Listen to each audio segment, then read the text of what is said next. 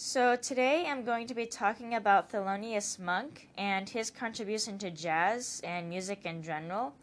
I'm going to be sharing some samples of some of his compositions, some stories about his life, and just do my best to give you an idea of how he was as a person. Thelonious Monk was born in 1917 in North Carolina, and apparently music was a big part of his family dynamics because he started learning the piano at age 6 after he watched his sister Marion practice her lessons, and he kind of watched over her shoulder and kind of learned how to read the notes, read music from watching her. And he was also later able to have his own lessons from a teacher in his neighborhood. And he definitely borrowed a lot from Duke Ellington, and his first recording was with the Coleman Hawkins Quartet, where he was the pianist in that group. For me, the main thing that makes Thelonious Monk stand out from other jazz artists is the way he uses unusual chord combinations and progressions to diversify the piano.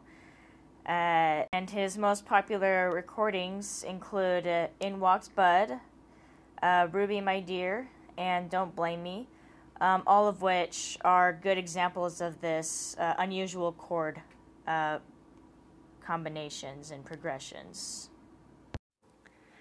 This is In Walks Bud, and this song is a good example, especially the introduction, is a good example of one of those unusual chord progressions and combinations that Monk utilizes in his songs.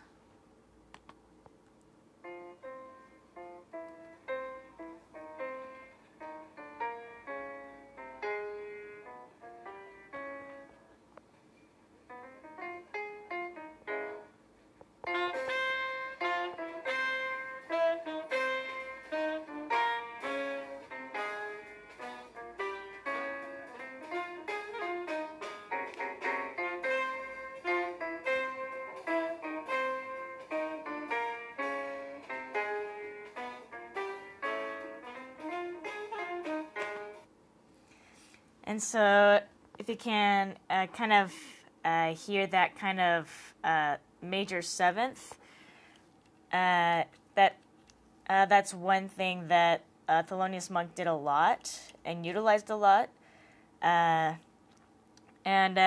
He is reported to have said, the piano has no wrong notes.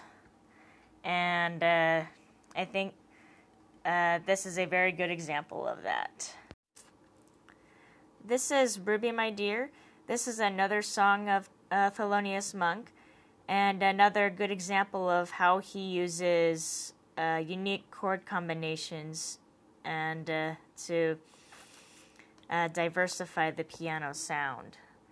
And just kind of listen for the piano. There is sax in this song as well, so just try to listen for the piano.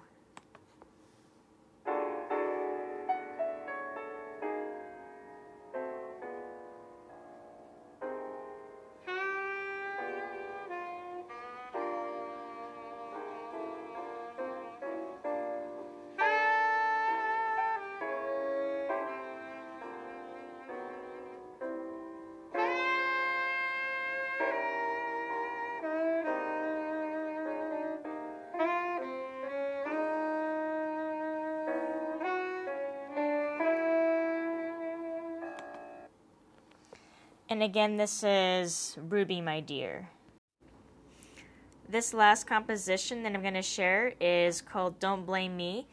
And I chose this because it's one of the few piano solo pieces that I was able to find with Thelonious Monk playing live.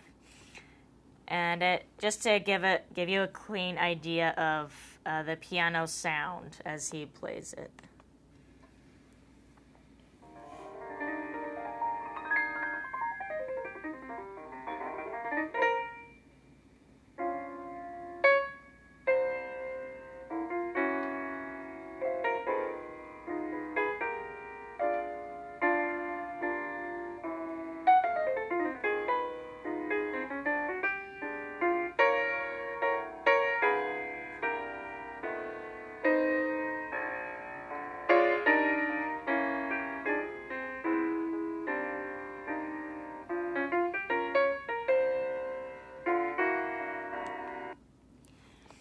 This is actually one of my favorite songs. I've listened to it a lot, and every time it just makes me feel like dancing.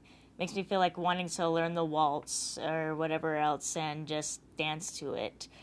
And so that concludes my podcast on Thelonious Monk. And this is what I was able to find and what I wanted to share. Thank you for listening.